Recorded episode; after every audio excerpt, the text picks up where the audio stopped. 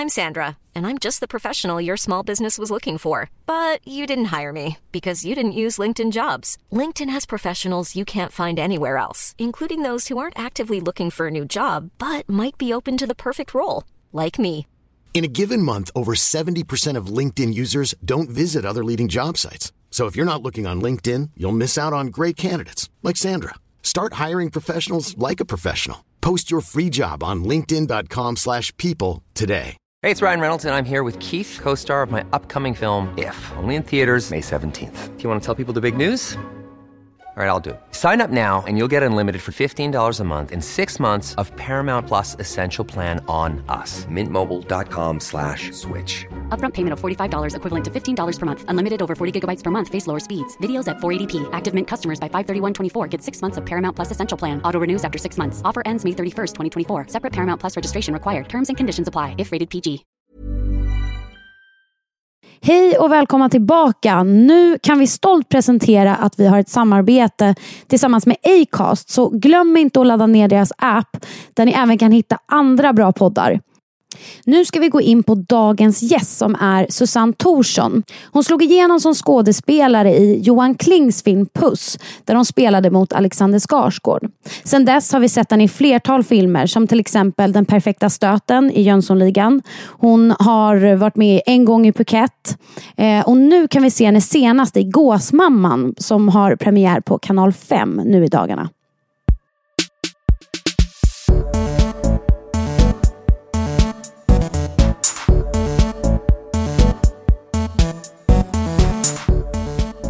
Jag fattade ingenting. Jag frågade liksom, är det en stor roll? Och han sa, ja men det är ju huvudrollen. Jaha.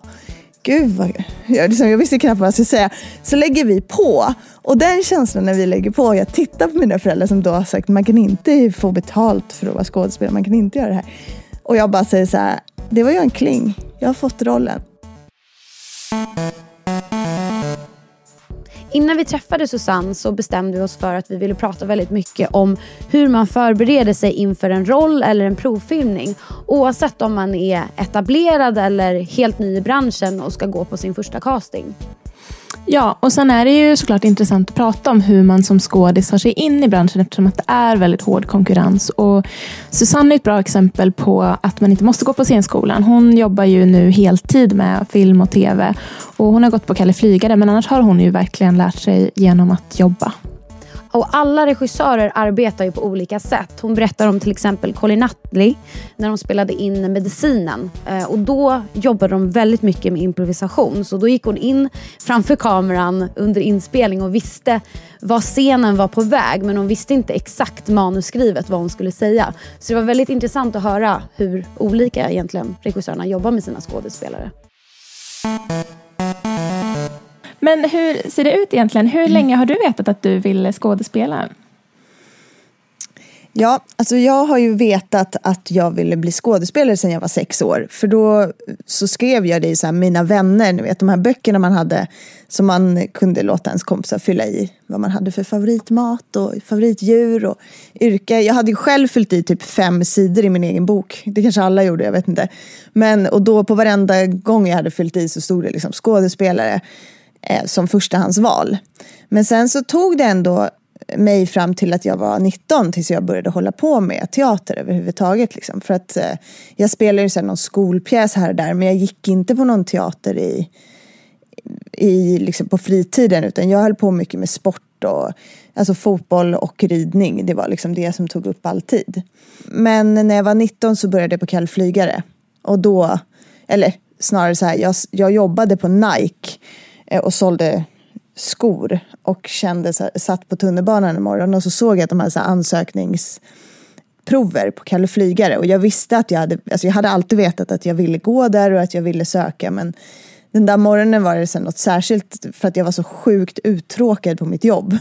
Så jag bara, jag måste göra det här nu. Liksom. Och då hade jag kanske jobbat där i fyra veckor så det var inte heller så att jag hade varit där särskilt länge. Men då skickade jag in och sen fick jag komma på prov och då, ja, så då, där började jag liksom. Men vad var det som gjorde att du kände att det är skådespelare och det hållet du ville gå? Dels var min bror skådespelare så jag var och liksom hälsade på honom mycket när han spelade. Så jag hade ju liksom varit på teater eh, inne bakom scenen och sådär. Men det var egentligen lite senare för att det började med att jag var på Stadsteatern och tittade på, på en eh, pjäs liksom och bara blev helt frälst. Alltså jag kände liksom så här mig hemma, som jag gör fortfarande när jag går in på en teater. Och det är ju, det är ju inget man sätter ord på när man är sex år liksom. Men, för att, eller det kanske vissa gör, jag gjorde inte det utan det var ju mer en känsla. Och sen att jag kom på det här när jag var sex år, det är ju ingenting som jag skulle kommit ihåg om inte det var för de där böckerna. Det var ju då jag förstod när jag hittade dem, att det var så tidigt det kom upp. Men, Men du sa att tänk... din bror skådespelade ändå? Ja, han var skådespelare. Han gick på Göteborgs scenskola och sen så jobbade han ungefär tio år. Under de åren var jag ju och hälsade på honom en del. Och fick praoa när jag var 14. Jag är sladdis så han, var, han är rätt mycket äldre än mig. Eh, men då fick jag praoa på hans teater, kommer jag ihåg när jag var 14, Borås stadsteater. Och då var jag där i två veckor och såg hans pjäs liksom tio gånger. Kunde varenda replik. Men det var så det, jag fick inte nog. Liksom. Jag ville bara vara kvar där. Så det var ju teatern. Det var ju teatern som drog mig till skådespeleriet, helt klart. Film visste jag inte ens att man kunde hålla på med. Det var liksom helt, äh, inte ens när jag gick på Kalle Flygare var film någonting jag tänkte på att jag skulle göra. Liksom. Hur kändes det sen när du började då på Kalle Flygare? Var det liksom direkt bara, ja det här är ju helt rätt? Det liksom, jag tvekade inte ens innan jag började där om det var rätt. Utan att jag sa så här, men jag vill prova om det är rätt. Det kanske jag sa för att få mina föräldrar att liksom hålla låg profil ett par år så med det här andra, att plugga på universitet och sådär. Eh, men jag visste det, alltså, sekund, när jag såg annonsen. Liksom, jag, jag visste ju hela tiden att jag ville dit. Sen så var det ju helt overkligt när man fick höra att man hade kommit in. Det var ju ändå så här, den största önskan jag haft. Och då var ju Kalle Flygare är ju ändå, det är ju bara en prova på skulle jag säga. Alltså, det är ju verkligen prova på. Men, nej, men jag tvekade inte en sekund efter, det, efter att jag skickat det där brevet. Liksom. Hur många år i den skolan? Den är två år. Du går ett år, sen gallrar de bort. Så här var det då, det ändras ju hela tiden. Nu går ett år, sen gallrar de bort hälften och sen så går resten ett år till. Det, för mig handlade det väldigt mycket om att få stå på scenen. Att få möjlighet att stå inför en publik, få närma sig en text. Eh, få liksom prova. Du, hela skolan som jag sa var, var väldigt mycket prova på. Är det det här jag ska göra eller är det liksom något helt annat? Så upplevde ju nog många, väldigt många fortsatte ju inte efter den utan kom fram till att nej det var nog inte det jag skulle göra. Men för mig var det mer, jag känner att det var en uppvärmning. Det var liksom en så här, jag hade ju alltid velat bli skådespelare, jag hade drömt om att stå på scen, men jag hade ju aldrig riktigt gjort det förutom då några skolproduktioner. Så att, ja men det var ju, det var ju helt fantastiskt, jag hade så kul, alltså det var underbart. Liksom. Men sen så kvaliteten på undervisningen, det, det blir ju vad, den, vad man gör det till på en sån skola. Det, det handlar ju om att engagera sig. Gör man det så blir det bra. Gör man inte det så kan man också glida igenom. Men det är inte sånt ställe man väljer att vara på och glida igenom. Liksom. Sen är det klart att det ingår ju också mycket socialt och så här, gå på teatersport på Ängelen som det var varje måndagkväll. Så det var ju ingen i klassen som var särskilt pigg på tisdag morgon på sånglektionerna. Då, då var ju alla supertrötta. Men det var ju också någonting med det att alltså man fick det där studentlivet samtidigt. Så att det var väldigt fin gemenskap. Man, det, var, det var liksom de åren från, för mig som var som att plugga på en högskola någonstans. För jag pluggade sen vidare eh, retorik men det var inte alls ett studentliv på det sättet. Så att det här var som både, både det roligaste på dagarna och det roligaste på kvällarna om man säger så. Det var två intensiva år. Men hur kom du in i branschen då? Hur fick du de här kontakterna till kortfilmerna och fick komma på castings? Alltså det började ju med att först på Kalle Flygare då fick man ju lite koll på de här filmcafé och statist.se, de sidorna. Så då, då var jag statist rätt mycket under Kalle Flygare. Då åkte jag ut till Hotell Seger som gick och var så statist några timmar på dagen och jag jag kommer inte ihåg vad jag var mer statist i. Men det var liksom sådana typer av, det gick ju några sådana såpor. Så man kunde komma in och jobba några timmar och så fick man ändå se hur de jobbade och det var väldigt lärorikt. Liksom. Så att då gjorde jag det och så lärde jag mig de där sajterna som det lades ut jobb. Men det lades ju mest ut statistjobb. Och jag ville ju inte jobba som statist, jag ville ju spela huvudrollen. Liksom.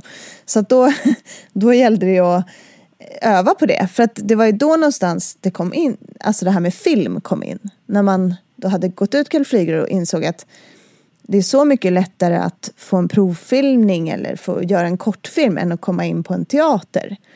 För det är inte så mycket auditions på teater. Så då tänkte jag, okej okay, men film det har jag inte gjort. Liksom. Jag kan inte, jag vet inte hur man skådespelar på film. Så jag får ju prova med en, någon mer som vill lära sig. Liksom. Så tänkte jag. Så jag sökte väldigt mycket roller i så här, Stockholms filmskola-filmer och alltså mycket skolfilmer. För jag tänkte att där, där är också människor som testar. Och det var ju liksom, tycker jag, det bästa jag kunde ha gjort. För då fick man ju spela, man fick ju gå på auditions för det första. Så man fick lära sig att gå på auditions, vilket är en konst i sig. Och sen, det var ju ingen som talade om hur man skulle göra, men man, fick ju, man gjorde det ju ett antal gånger så började man bli varm i kläderna. Och sen så spelade vi in kortfilmer och då får man ju rätt mycket filmtid. Och så såg man ju de här hemska ibland kortfilmerna efteråt och förstod att så där ska jag inte göra något mer. och liksom också varför funkade vissa, varför funkar inte andra? Så, så tänkte jag och jag har ju fått några av mina allra, liksom, både närmsta vänner och sen folk som jag har jobbat med ordentligt efteråt. Eh, som också har gått vidare och gjort långfilmer. Så att det var ett, tycker jag, superbra sätt att lära sig. Sen gjorde jag mycket provfilmer för reklam innan jag hade börjat filma. Och det var också så här superbra för att jag lärde mig gå på provfilmningar. Jag slutade vara nervös. Jag var liksom, alltså jag, jag ville inte ha reklamjobben. Så jag gick dit och var så här, ah, men jag vill inte ha det här. Och då blev man jätteavslappnad. Och sen ofta fick jag den eh, också just då när man var så avslappnad. Och ibland så jag gjorde några reklamer liksom innan jag hade gjort någonting annat som syntes på tv. Men sen bestämde jag mig för att jag, ska inte, jag vill inte göra det. Det är ju inte det jag är här för. Liksom. Ehm, så då, då blev de här kortfilmerna mer värdefulla. Liksom, för att där kunde man verkligen satsa helhjärtat. Där ville man ju vara med också. Sen så är det jättebra att jobba med människor som inte kan själva. För man lär sig av varandra, tycker jag. Och, och se när folk gör fel. Alltså det är väl kanske det mest lärorika. När man märker att någonting går fel. Varför gör det det? Och vad är, liksom, vad är kärnan till att det blir fel? Så, ja, men så det var en bra skola. Hur förberedde du dig för castings då? Om man tänker på hur du gjorde i början när du fortfarande tränade på det och sen om du jämför det med hur du gör idag. Jag tror att jag... Jag tror att en sak som jag personligen, det här är väldigt personligt, ehm, men som jag har utvecklat det är att jag tycker inte om att prata för mycket innan provfilmning. Liksom. Jag tycker inte om att prata för mycket när man kommer. Jag tycker inte om att prata på telefon. Jag vill helst att någon ringer upp mig. Hej, jag har skickat en scen. Kan du komma på torsdag klockan tre? Så får jag den scenen på mejlen. Så jag, jag lär mig självklart texten utan till. Det tycker jag är, det, det är liksom råd ett. Gå inte på en casting och tro att du ska liksom sitta och läsa manus. För det är självklart att du inte kan vara en person om du inte kan säga det den personen säger. Men sen så gör, alltså jag lär mig texten och det är det jag vill göra. Um, Sen när jag kommer på plats då vill jag liksom köra rätt snabbt. För jag tycker att allt det här pratet innan gör att lite av den här liksom spänningen och intensiteten kan försvinna. Att liksom, man behöver inte prata så himla mycket. Alltså det jag är där för att kolla, passar jag för den här rollen eller passar jag inte för den här rollen? Då kan vi prata efteråt. Alltså om jag passar för rollen kan vi prata, om jag inte passar för rollen kan vi självklart också prata. Men jag vill liksom jobba och, och det var nog en grej som många gör när de är nya. Sen finns det folk som gör så även om de är jätteprofessionella. Men mycket så här filmskola var att man satt och pratade och pratade. Och, och då, då var väl då jag lärde mig att det är ingen bra metod för mig. Jag behöver få leverera först. Liksom. Jag är på tårna när jag kommer. Allt det där pratandet gör också att man får, in, man får liksom men man får ju uppfattning om den andra personen och den som ska göra filmen som kanske inte gynnar filmen eller mig. Så, att, äh, men, så det var nog den stora skillnaden. Att nu har jag nog blivit mer tydlig om det inte är någon rollsättare man känner. Eller så här, men att man är så här, men kan vi inte köra först? Att man vågar säga det. Jag vet ju vad jag gör när jag är bäst. Liksom. Och det är om jag får göra så. Men ja, annars är det bara lära sig texten och sen Sen också våga göra det på sitt sätt först tycker jag om. Och det är många som vill att man gör det. Att man först bara kör. Och då behöver man inte ha gjort, man har ju, jag gör ju alltid mina val, alltså man måste göra val. Det är viktigt att man vet vad vill den här personen, vad, vad bestämmer jag att den här personen vill. Men sen att man behöver inte färga för mycket utan man kör en gång och gör sina val men sen att man får lite regi och input för, från eh, rollsättaren eller regissören. Eh, så att eh, man kanske var mer överambitiös i början. Att man ville göra så här, jag gjorde val för varenda replik och det svängde hit och dit och liksom Eh, inte att man spelar jättestort men att man liksom visste så här dit vill jag och sen vill jag dit. Liksom, man överarbetar. Det är en, man får inte glömma att det kanske bara är en vanlig dialog. Och det finns ju alltid undertexter men så mycket visar vi ju inte. Liksom, så att det ligger mer under ytan nu tror jag.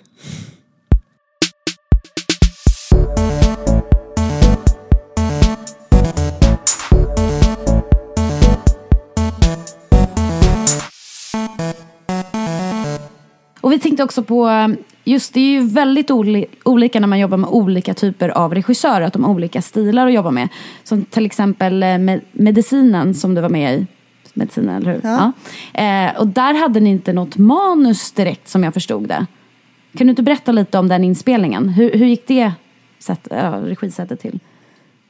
Ja, nej men det var ju väldigt annorlunda för det var ju eh, min karaktär fanns inte ens i Alltså den fanns i boken, för den bygger på en bok, men det var två karaktärer som var väldigt små, som min karaktär då formades från.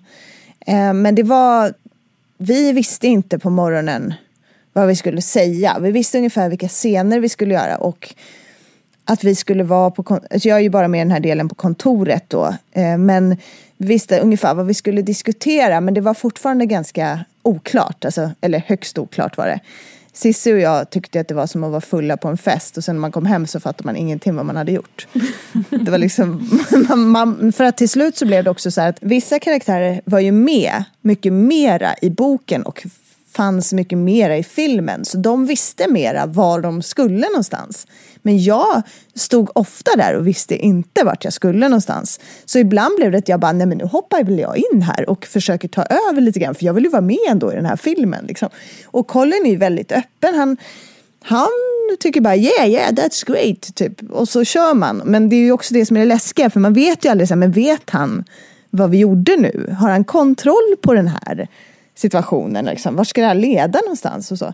Men alltså, jag måste säga att han klippte ihop det där ändå över förväntan. Alltså, det, han visste ju uppenbarligen. Men alltså helt klart ett nytt sätt för mig att göra film på. Jag är ganska strukturerad. Jag vill gärna så här, förbereda mig väl.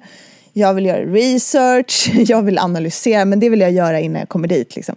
Så att för mig var det så här. Det var, det var både befriande efteråt för att jag kände okej okay, men nu har jag gjort det bra, nu kommer jag inte vara rädd för det något mer. Men eh, det var också väldigt frustrerande. Att man känner hela tiden att så här, ska, jag, ska jag gå in nu, vad ska jag göra, vad ska jag säga, varför säger jag det här, var det där verkligen grundat? Alltså, så jag fick ju laborera då lite med det. Är det ofta så att du kan bestämma ganska mycket själv över din roll? Eller finns det, har du också jobbat med regissörer som är ganska hårda på hur rollen ska vara och hur du ska spela den? Det handlar så mycket om hur stor rollen är. För att går man in och gör en biroll då är det ju inte mycket att man bestämmer utan då kommer man ju fram till, alltså då tar man texten och så tittar man och så, så ja men jag tänker att hon är så här och så här, ja det tänkte regissören med. Eller så säger regissören, nej det har du missförstått, jag tror att hon tänker mer så här och så får man något av det liksom. Och där blir det inte att, det blir inte lika Alltså där, det, det är samma grej, så man måste förstå varför är jag med i den här filmen? Vad fyller jag för funktion? Det är samma sak i en teaterpjäs. Varför gör jag det här? Är det för att jag ska vara stjärnan? Eller är det för att jag ska lyfta någon annan? Och då är det ju jäkligt jobbigt när man ska lyfta andra ibland. Men det är ju också jobbet. Så det kan ju vara minst lika kul när man väl förstår det. Och så vågar göra det fullt ut och inte tänka att nej nu får inte jag alla skatten eller nu får inte jag eh, ja, men den största utmaningen. Utan min roll, många filmroller som är biroller är ju så här, nej jag är inte här för min egen skull, jag är här för att stötta den där karaktären. Liksom.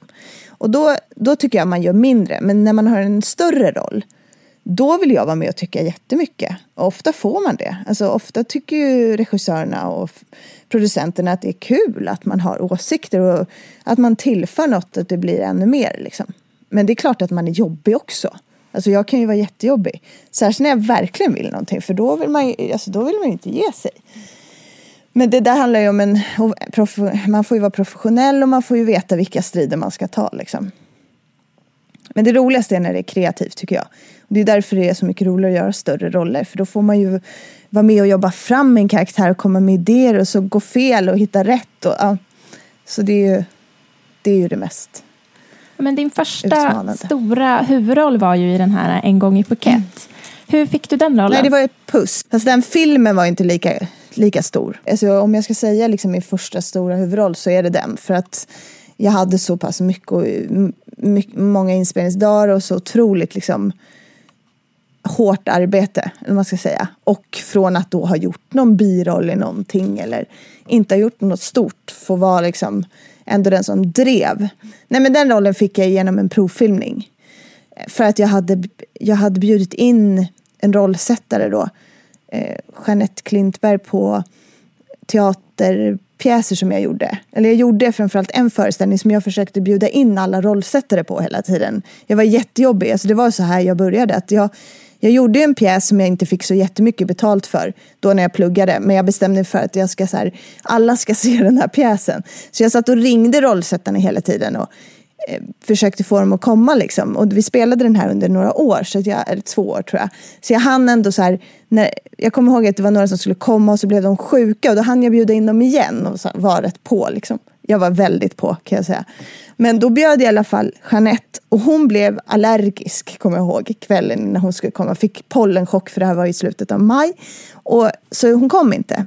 Och det var ju liksom, det var ju tråkigt. Men sen så fick jag ett mejl av henne något halvår senare där hon frågade vill du provfilma för den här rollen. Och då när jag läste den monologen jag skulle köra, då var det som att det var taget från mig. Alltså jag kände bara så här, men gud vad pinsamt för att den här karaktären hade uppenbarligen ingen självinsikt som jag skulle provfilma för. Och jag kände att jag precis hade betett mig så i den här teatergruppen som jag kom ifrån. Så det blev så här, åh nej, okej, okay. men samtidigt kände jag så här, men det är ju jag. Alltså jag kommer ju få den här rollen. Liksom. Jag fick jättestark känsla av det.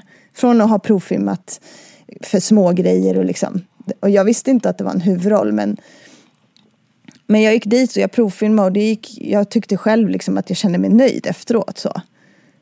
Alltså jag tyckte det var väldigt bekvämt med henne och så. Sen så tog det fyra månader och jag träffade Johan Kling och jag eh, provfilmade igen och jag träffade andra motspelare och sen ja, till slut då, fyra månader senare fick jag den. Och det, det var så starkt när Johan ringde mig och sa att jag hade fått den för att det var liksom som eh, det var så Alltså det är därför jag upplevde det som mitt liksom också första stora jobb. För att det var sån eh, sidvändare, eller vad man ska säga. Liksom för att jag satt i Finland med mina föräldrar.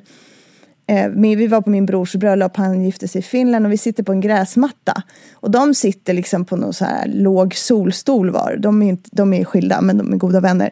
Så vi sitter, det är så konstigt att jag råkar vara med just de två. Sitter på gräsmattan och så ringer min telefon.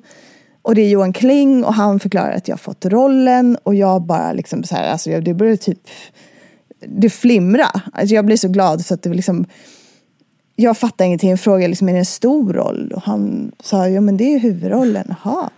Gud vad... Jag, liksom, jag visste knappt vad jag skulle säga. Så lägger vi på. Och den känslan när vi lägger på. Jag tittar på mina föräldrar som då har sagt man kan inte få betalt för att vara skådespelare. Man kan inte göra det här. Och jag bara säger så här. Det var Johan Kling jag har fått rollen. Och de bara så här, flyger upp ur sina stolar. typ två meter kändes det som, båda två bredvid varandra i luften. Och liksom blir så sjukt glada. Och det var, sån, alltså det var ett sånt underbart ögonblick. Det var liksom på så många sätt. För det var så roligt att de blev så glada. Och sen var det så underbart att det var just dem. Eftersom ja, jag hade ju ändå kämpat på. De visste ju att jag gjorde det. Liksom, så. Och när fick du en agent? Var det efter de här två filmerna? Eller hur funkade den processen för dig? Alltså när jag gjorde Puss så blev det ju så att Puss blev avbruten. Vi filmade två veckor och sen så blev eh, regissören sjuk. Så vi kunde inte fortsätta och vi visste inte om den skulle fortsätta igen. Då ringer lineproducern och säger så här att nej eh, tyvärr så är regissören sjuk. Vi vet inte när vi kommer fortsätta. Och jag hade just gjort de där scenerna på scen och var liksom in, äntligen varm i kläderna och bara, jaha. Alltså jag, det var ju hemskt. Det var ju liksom så här. Så de la ner hela produktionen och vi visste inte om den skulle någonsin bli av. Liksom. Utan vi bara, jaha. Eh, så det var ju antiklimax kan man säga. Mm. Eh, och det tog ju då ett år. Sen gjorde vi filmen. Oj, det tog ett helt år? Så det var ju paus ett helt... Ja. Så att hela den hösten, vi började filma i augusti och den kanske lades ner då i början av september säger vi. Och hela hösten så var det bara så här vakuum. Jag skulle filma hela hösten. Men nu plötsligt blev det inte så. Och man var tillbaka i att så här, jaha, nu får vi jaga igen då. Och då ringde jag agenter. För jag bara, men jag, jag någonting måste jag göra liksom. Så jag ringde och då fick jag agent. För att jag ringde en agent som hade sett mig i en av reklamfilmerna jag hade gjort. För då hade inte jag gjort så mycket. Men eh, vi träffades och hon tyckte att det kändes jättebra och hon hade gillat mig redan innan. Liksom, så, att, ja, men så då fick jag henne faktiskt redan innan vi visste om Puss skulle bli av. Och det är ju sånt som man värdesätter väldigt högt. Att någon går in och bara kliver in och tror på en. Och, eh, ja, men, och vågar satsa för att det är ju väldigt få agenter och det är väldigt många skådespelare om man säger så. Så att det gav ju mig en boost att hon ändå ville det. Kan du inte berätta också bara vad en agent hjälper till med? Lite för de som inte vet. Alltså, vad har du för relation till agenten och vad gör den? Och... Um, en agent är ju, alltså, jag måste bara säga att först och främst det här med kortfilmerna som jag gjorde, som jag gjorde gratis såklart. Och liksom... If you're looking for plump lips that last, you need to know about juvederm lip fillers. With Juvederm Volbella XC and Juvederm Ultra XC, your lip look, whether it's subtle or bold, can last up to one full year with optimal treatment and no additional maintenance. Find a licensed specialist and see if it's right for you at Juvederm.com today. That's J U V E D E R M.com. Add fullness to lips in adults over 21 with Juvederm Volbella XC or Juvederm Ultra XC. Do not use if you have severe allergies or a history of severe allergic reactions, or if you're allergic to lidocaine or the proteins used in Juvederm. Tell your doctor if you have a history of scarring or taking medicines that decrease the body's immune response or that can prolong bleeding. Common side effects include injection site redness, swelling, pain, tenderness, firmness, lumps, bumps, bruising, discoloration, or itching. As with all fillers, there's a rare risk of unintentional injection into a blood vessel, which can cause vision abnormalities, blindness, stroke, temporary scabs, or scarring. For full important safety information, visit juvederm.com. There's never been a faster or easier way to start your weight loss journey than with PlushCare. PlushCare accepts most insurance plans and gives you online access to board-certified physicians who can prescribe FDA-approved weight loss medications like Wigovi and Zepbound for those who qualify. Take charge of your health and speak with a board-certified physician about a weight loss plan that's right for you. Get started today at plushcare.com slash weight loss. That's plushcare.com slash weight loss. Plushcare.com slash weight loss. Hiring for your small business? If you're not looking for professionals on LinkedIn, you're looking in the wrong place. That's like looking for your car keys in a fish tank. LinkedIn helps you hire professionals you can't find anywhere else, even those who aren't actively searching for a new job but might be open to the perfect role. In a given month, over 70% of LinkedIn users don't even visit other leading job sites. So start looking in the right place. With LinkedIn, you can hire professionals like a professional. Post your free job on linkedin.com slash people today. Det var ju mycket för att få material också. Så när man har gjort massa kortfilmer då kan man klippa ihop materialet till en showreel som det heter. Det är ju som en CV på film. Du klipper, nu har du det bara på länk.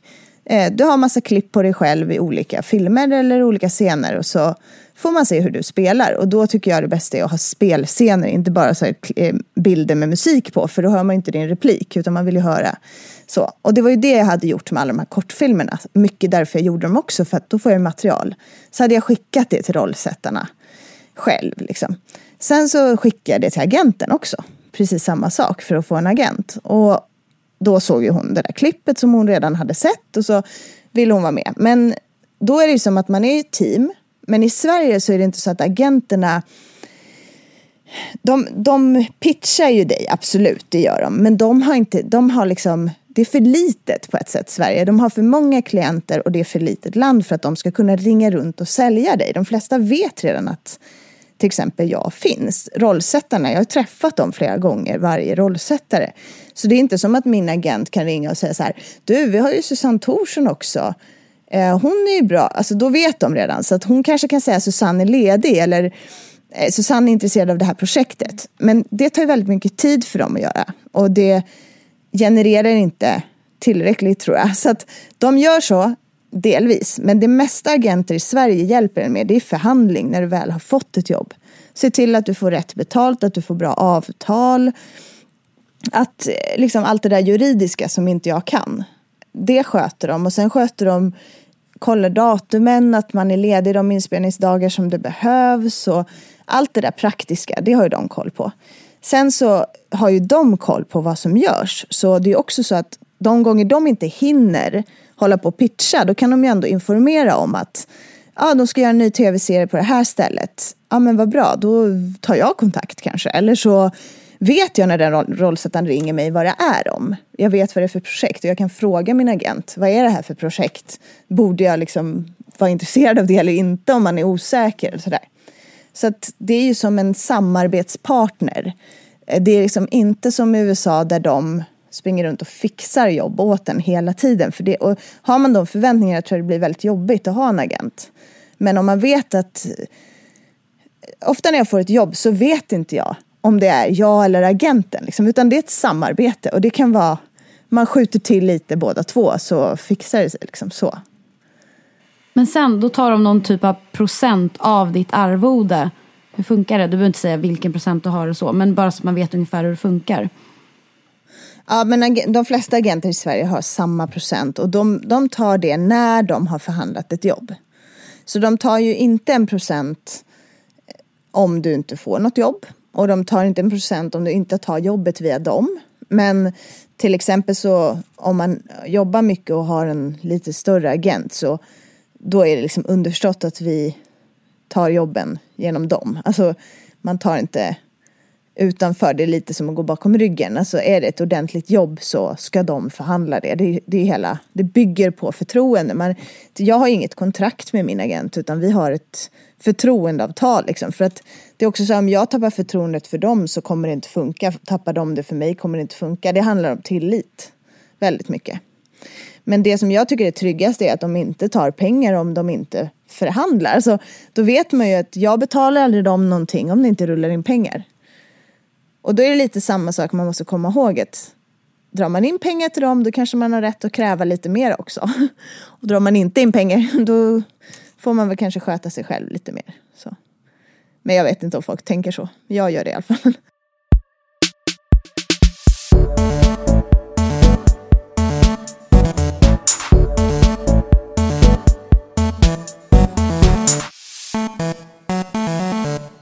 Jag skulle vilja gå tillbaka lite också bara gällande provfilmning. Och vi säger om, om det är någon där ute som precis har fått en provfilmning nu. De har fått en, en text skickad till mejlen och de är jättenervösa. De har aldrig varit i ett castingrum och träffat en castare innan. De har aldrig varit på inspelning. Vi säger att de får sen rollen också och aldrig varit på inspelning. Va, vad kan du ge för tips när de får det här mejlet? Du pratar ju om det där att man ska mejla, man kan ringa. Hur, hur på får man vara och så man inte går över gränsen också? Jag tycker att för det första, första kontakten, då tycker jag man kan mejla, sen kan man ringa och fråga har du fått mitt mejl? Och det tycker inte jag är taktiskt, utan det är så här, du vill försäkra dig om att de har sett mejlet, du vill göra ett avtryck.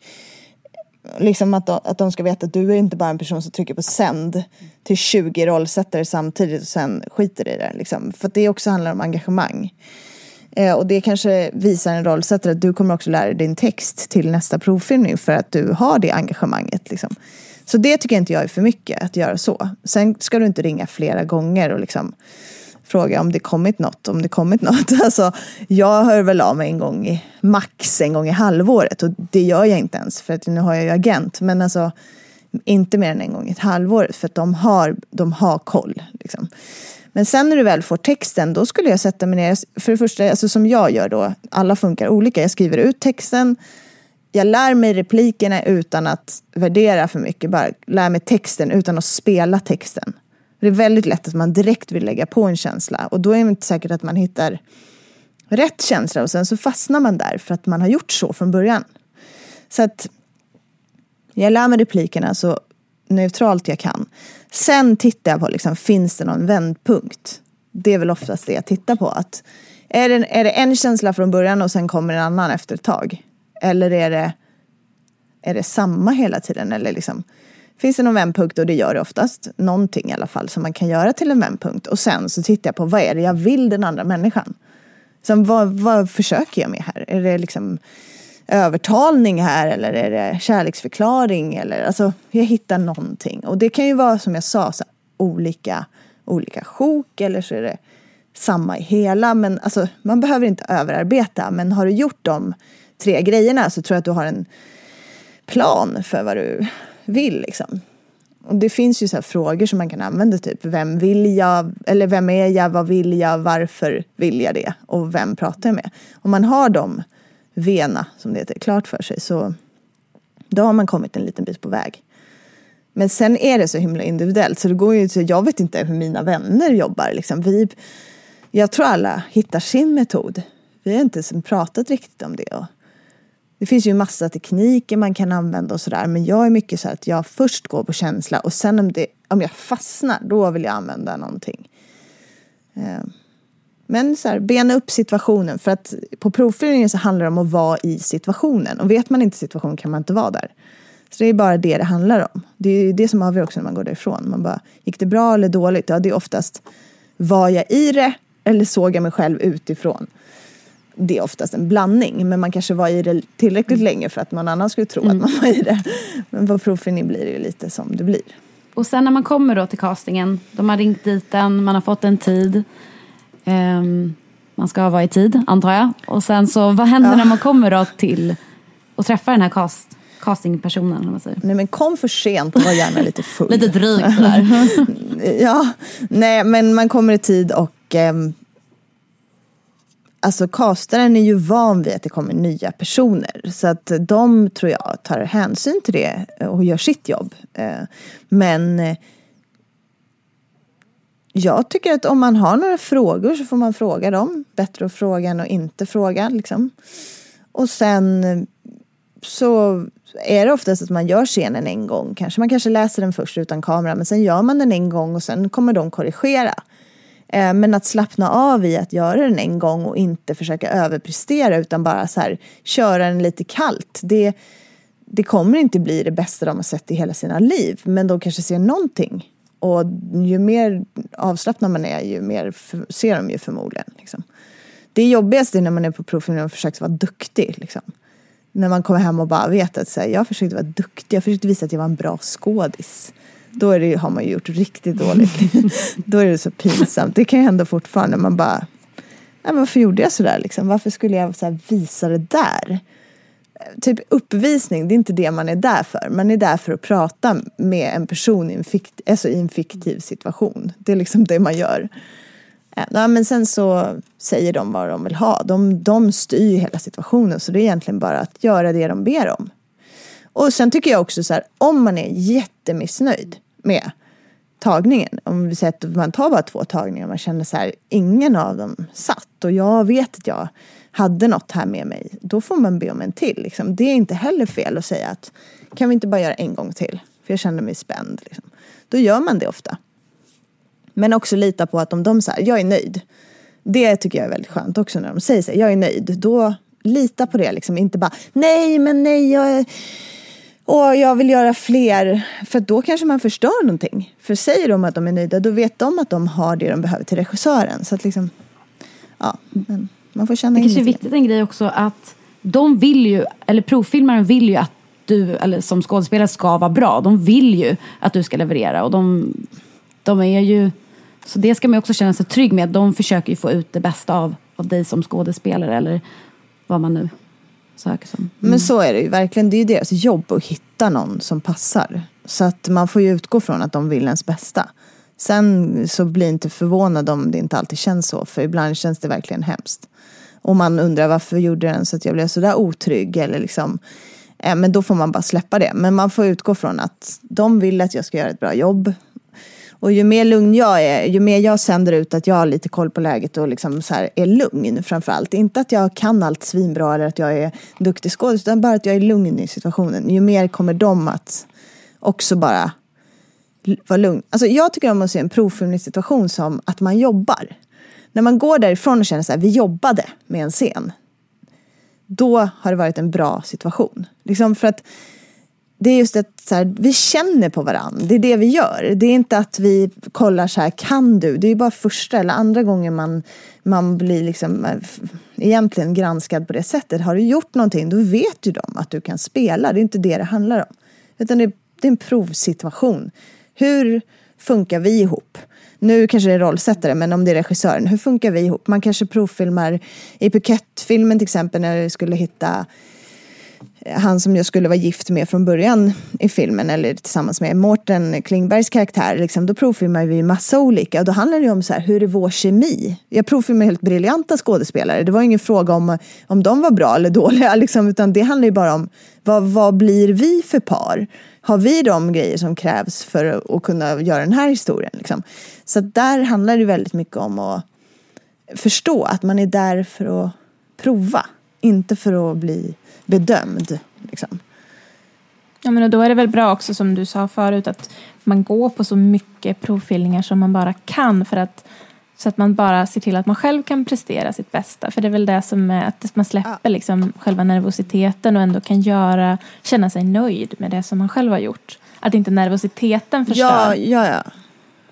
Och det kanske, du kanske får en provning som är riktig, liksom betald per halvår. Alltså det kan ju vara jätteolika. Vissa, prov, vissa terminer provar man inte alls. Så blir man helt stressad. Bara, varför är det inga provfilmningar? Och sen har du fem på en vecka plötsligt. Men om du går på de här äh, kortfilmerna och gör de här skolfilmerna och då får du ju så mycket kameratid så att du kommer inte tycka att det är så läskigt när den där kameran kommer upp i ansiktet längre. Utan då vet du ju liksom, det är bara som att vara, du är inne i det om man säger så det bästa är ju när man får provfilmningar när man håller på att spela in något annat. För då är man ju så van att stå framför kameran så man bara, man glider bara vidare till nästa scen känns det som. Då är man ju jätteavslappnad. Så. Har du haft någon så mentor eller förebild genom din karriär som du också har kunnat fråga eller? Nej, jag har inte haft någon som jag sådär helt självklart har ringt. För att jag har känt att det måste stämma på så många plan om en annan person skulle ge mig råd. Det är min pappa som är liksom min främsta samtalspartner i sådana lägen. Och det har det varit sedan jag var 20. Och han har varit med mig och tittat på mina eh, ansökningar till olika saker. Och han har suttit och liksom ja, men i otaliga timmar och tittat på mest hemska framträdanden jag har gjort för honom ens. Liksom. Men, men eh, han har varit den som jag har fått råd av. Han är väldigt, väldigt bra på att sätta sig in i andra människors situation även om han har en helt annan, alltså han är eh, läkare. Men, eh, men jag har känt så här med eh, skådespelerskor eller, eller skådespelare att jag vill ha någon i så fall som är lik mig. Alltså för att om jag ska ta ett råd av någon, då måste den personen ha samma grundvärderingar som jag. Och där har det inte varit att jag riktigt hittat någon som jag 100% litar på. Mer än vad jag litar på min egen magkänsla, för det är mycket det också. Alltså, jag har en ganska stark eh, magkänsla och jag tror på den rätt mycket. Alltså, ibland gör jag ju alldeles fel på grund av den, men, men jag tänker ändå att den är min kompass hela tiden. Och det har varit nog också därför det inte har blivit så. För att jag har känt den så starkt. Jag har vetat att det här jobbet måste jag ta. Men om jag ska ta det måste jag göra så här. Eller det här jobbet kan jag inte ta. Och då har jag liksom tagit snabb, jag är rätt snabb, jag tar snabba beslut. Och oftast blir det bra. Men som sagt, ibland blir det också knasigt. Men, men då lär man sig något på det också. Liksom. Om du skulle ge tips till någon som vill bli skådespelare. Till, om man tänker någon som inte har börjat alls. Hur ska man gå tillväga? Hur, hur gör man? Var hittar de jobben och hur funkar det? Nej men då tycker jag det är, då är det väl liksom statist.se eller Filmcafé som är de bästa ställena att hitta eh, tillfällen, prova. För du måste ju först prova och kolla att det känns bra, liksom att det är något. Och då är det ju först och främst också besöka en inspelning. Och då kan man ju vara statist för då får man ju det på köpet om man säger så. Sen så är det att göra grejer. Alltså, jag höll ju på med teater också som var obetald. I, liksom efter Kalle Flygare när jag pluggade i början så gjorde vi flera uppsättningar med en teatergrupp som alla jobbade gratis. Och det var ju också det var ju där jag fick mer nästan min utbildning än på Kalle Flygare för att där var man ju redo att ta emot nästa steg om man säger så. Så att eh, det var också extremt bra. Så alla typer av jobb du kan få, alltså bara lära dig, lära dig, lära dig. För att eh, man måste ju någonstans få lite pejl på vad det handlar om. Och då är man ju också bättre rustad för om man får en bra provfilmning för något större. Så det tycker jag. Men sen, jag sökte ju scenskolan några gånger och jag blev reserv till slut. Och alla de proverna som jag gjorde inför scenskolan var också en utbildning som Alltså det var så köttig utbildning för man står där själv med en monolog och benar ut vad den här texten betyder och det är ofta tre monologer till varje prov. Och du gör de där proverna och du utsätts för sån otrolig press. Och då den gången jag blev reserv då var jag liksom på skolan, det var uppe i Luleå och jag var där hur länge som helst och man bara gjorde allt de sa åt en och man hade kämpat så man var gråhårig liksom. Och sen få ett nej. Och bara, du kommer inte in men du blir reserv om någon hoppar av. Alltså det är så det är så knäckande på ett sätt att få det nejet. Men samtidigt så var det där jag bestämde mig att så här, nu vill inte jag lägga mer energi på de här ansökningarna. Nu går jag vidare. Nu har jag fått typ den bekräftelse jag kommer få härifrån. Och ja, jag hade velat ha delar av utbildningen, absolut. Men jag kände så här, nu får jag ta en annan väg. Och den grejen är typ mitt största råd till alla som vill bli skådespelare. Att om du vet att du kan det och du har känt att det har gått din väg. Liksom, jag kan ju inte säga om man är begåvad eller inte begåvad, men någonstans känner man väl det i sig och på andras reaktioner. Då är typ den bästa grejen man kan lära sig att ta ett nej. Alltså bara ta ett nej, det är hemskt. Men ställ dig upp igen. Alltså låt det inte ta mer än två dagar eller en dag att deppa. Liksom. För att om, för det är ju det som jag har känt, alltså från när mina föräldrar sa så här, nej det kan man inte bli och Sen till att de vände och sen till att man fått alla dessa nej på provfilmningar. Det får man fortfarande. Nej på scenskolan. Alltså att man bara inte lät det vinna över en liksom. Och det är också för att jag har fått vatten på min kvarn att jag är duktig. Det är inte så att jag har stått där och alla bara nej, nej, nej, du kan inte. Utan det har inte handlat om det. Men det tycker jag är hela, när man väl är inne i det så det är liksom, bli kompis med nej. Alltså fatta vad det vad det också så kan göra. Det kan guida dig också. Liksom. Men sen så är det, det är fortfarande lika surt när det händer. Men man får inte bara inte låta det ta över. Liksom. För det kommer bara vara nej resten av ens liv. Man får ju mer nej på ett år än vad andra får på en livstid. Mm. Liksom. Men vet du vad det modet liksom, och det, den styrkan kommer ifrån att du ändå har rest dig och går vidare hela tiden? För det måste vara väldigt många som inte gör det. Alltså jag tror det grundar sig i viljan jag tycker det är så fruktansvärt kul. Så att när jag står där nästa gång så är det så jävla värt det. Och jag kommer ihåg att jag fick det där nejet. Jag glömmer inte det.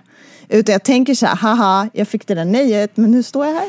Alltså det man vinner, det, är som, det blir nästan en tävling. Men det, är ju, det grundar sig i viljan att det är så fruktansvärt roligt att hålla på med det jag gör.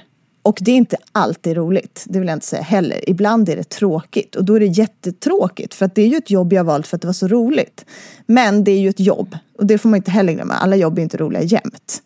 Men alltså någonstans är det liksom det som jag blir liksom full i fan. Jag blir så här, ingen Alltså, ja, jag kanske inte får det där, men jag tänker inte låta mig brytas ner för det. Alltså, jag vet ju vad jag vill, jag vet ju min väg. Och det är väl någon inre, som jag säger så här, min magkänsla som säger till mig att bara alltså, fortsätt, fortsätt, fortsätt.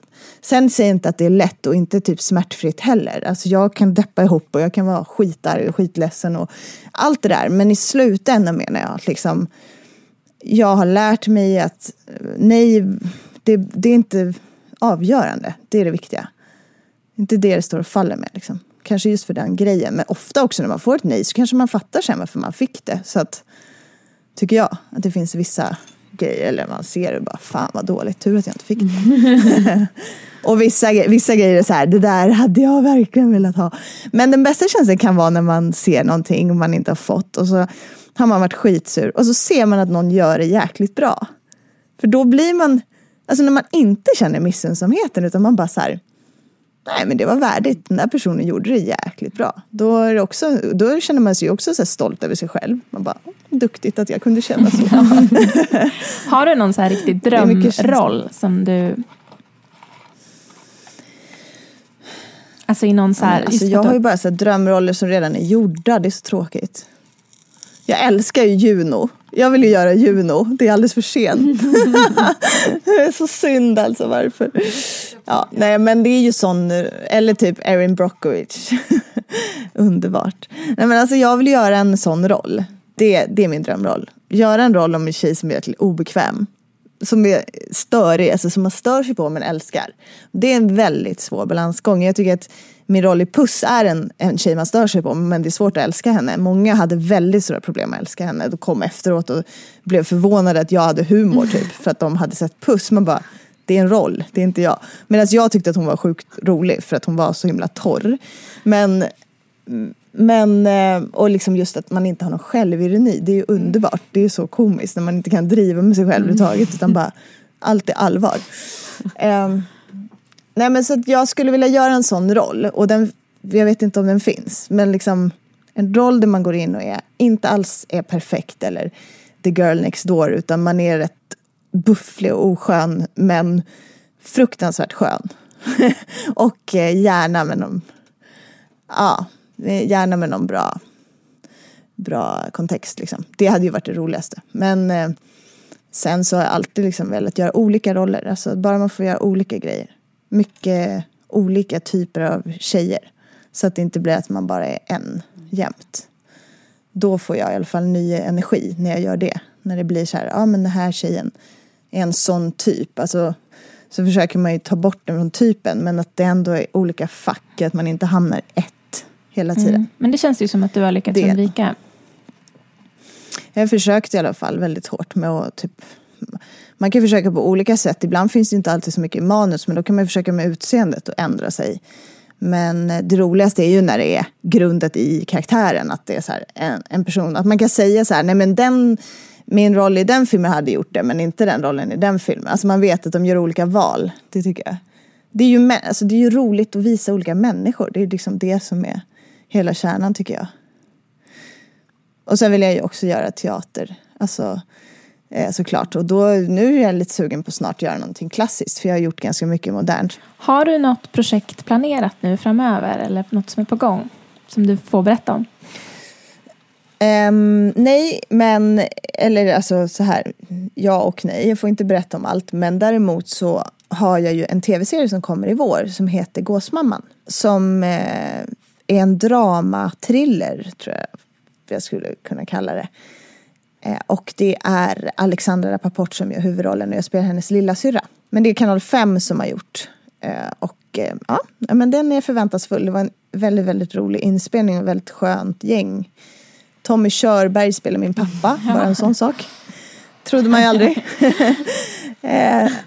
och Grynet Mollevig spelar min mamma. Så det var, nej, men det var ett jätte, jättekul projekt. Så det ser jag fram emot att få se. Men du, tack så jättemycket. Ja, detsamma. Och ta hand om er nu. Och njut lite från mig också. Av den där solen.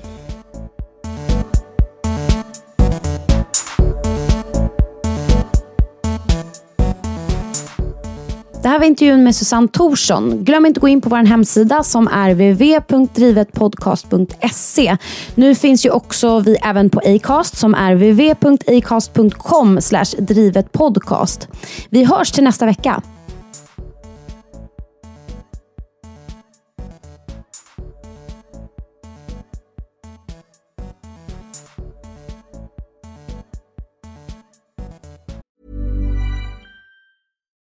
When you need mealtime inspiration, it's worth shopping Kroger, where you'll find over 30,000 mouthwatering choices that excite your inner foodie. And no matter what tasty choice you make, you'll enjoy our everyday low prices, plus extra ways to save, like digital coupons worth over $600 each week. You can also save up to $1 off per gallon at the pump with fuel points. More savings and more inspiring flavors make shopping Kroger worth it every time. Kroger, fresh for everyone. Fuel restrictions apply.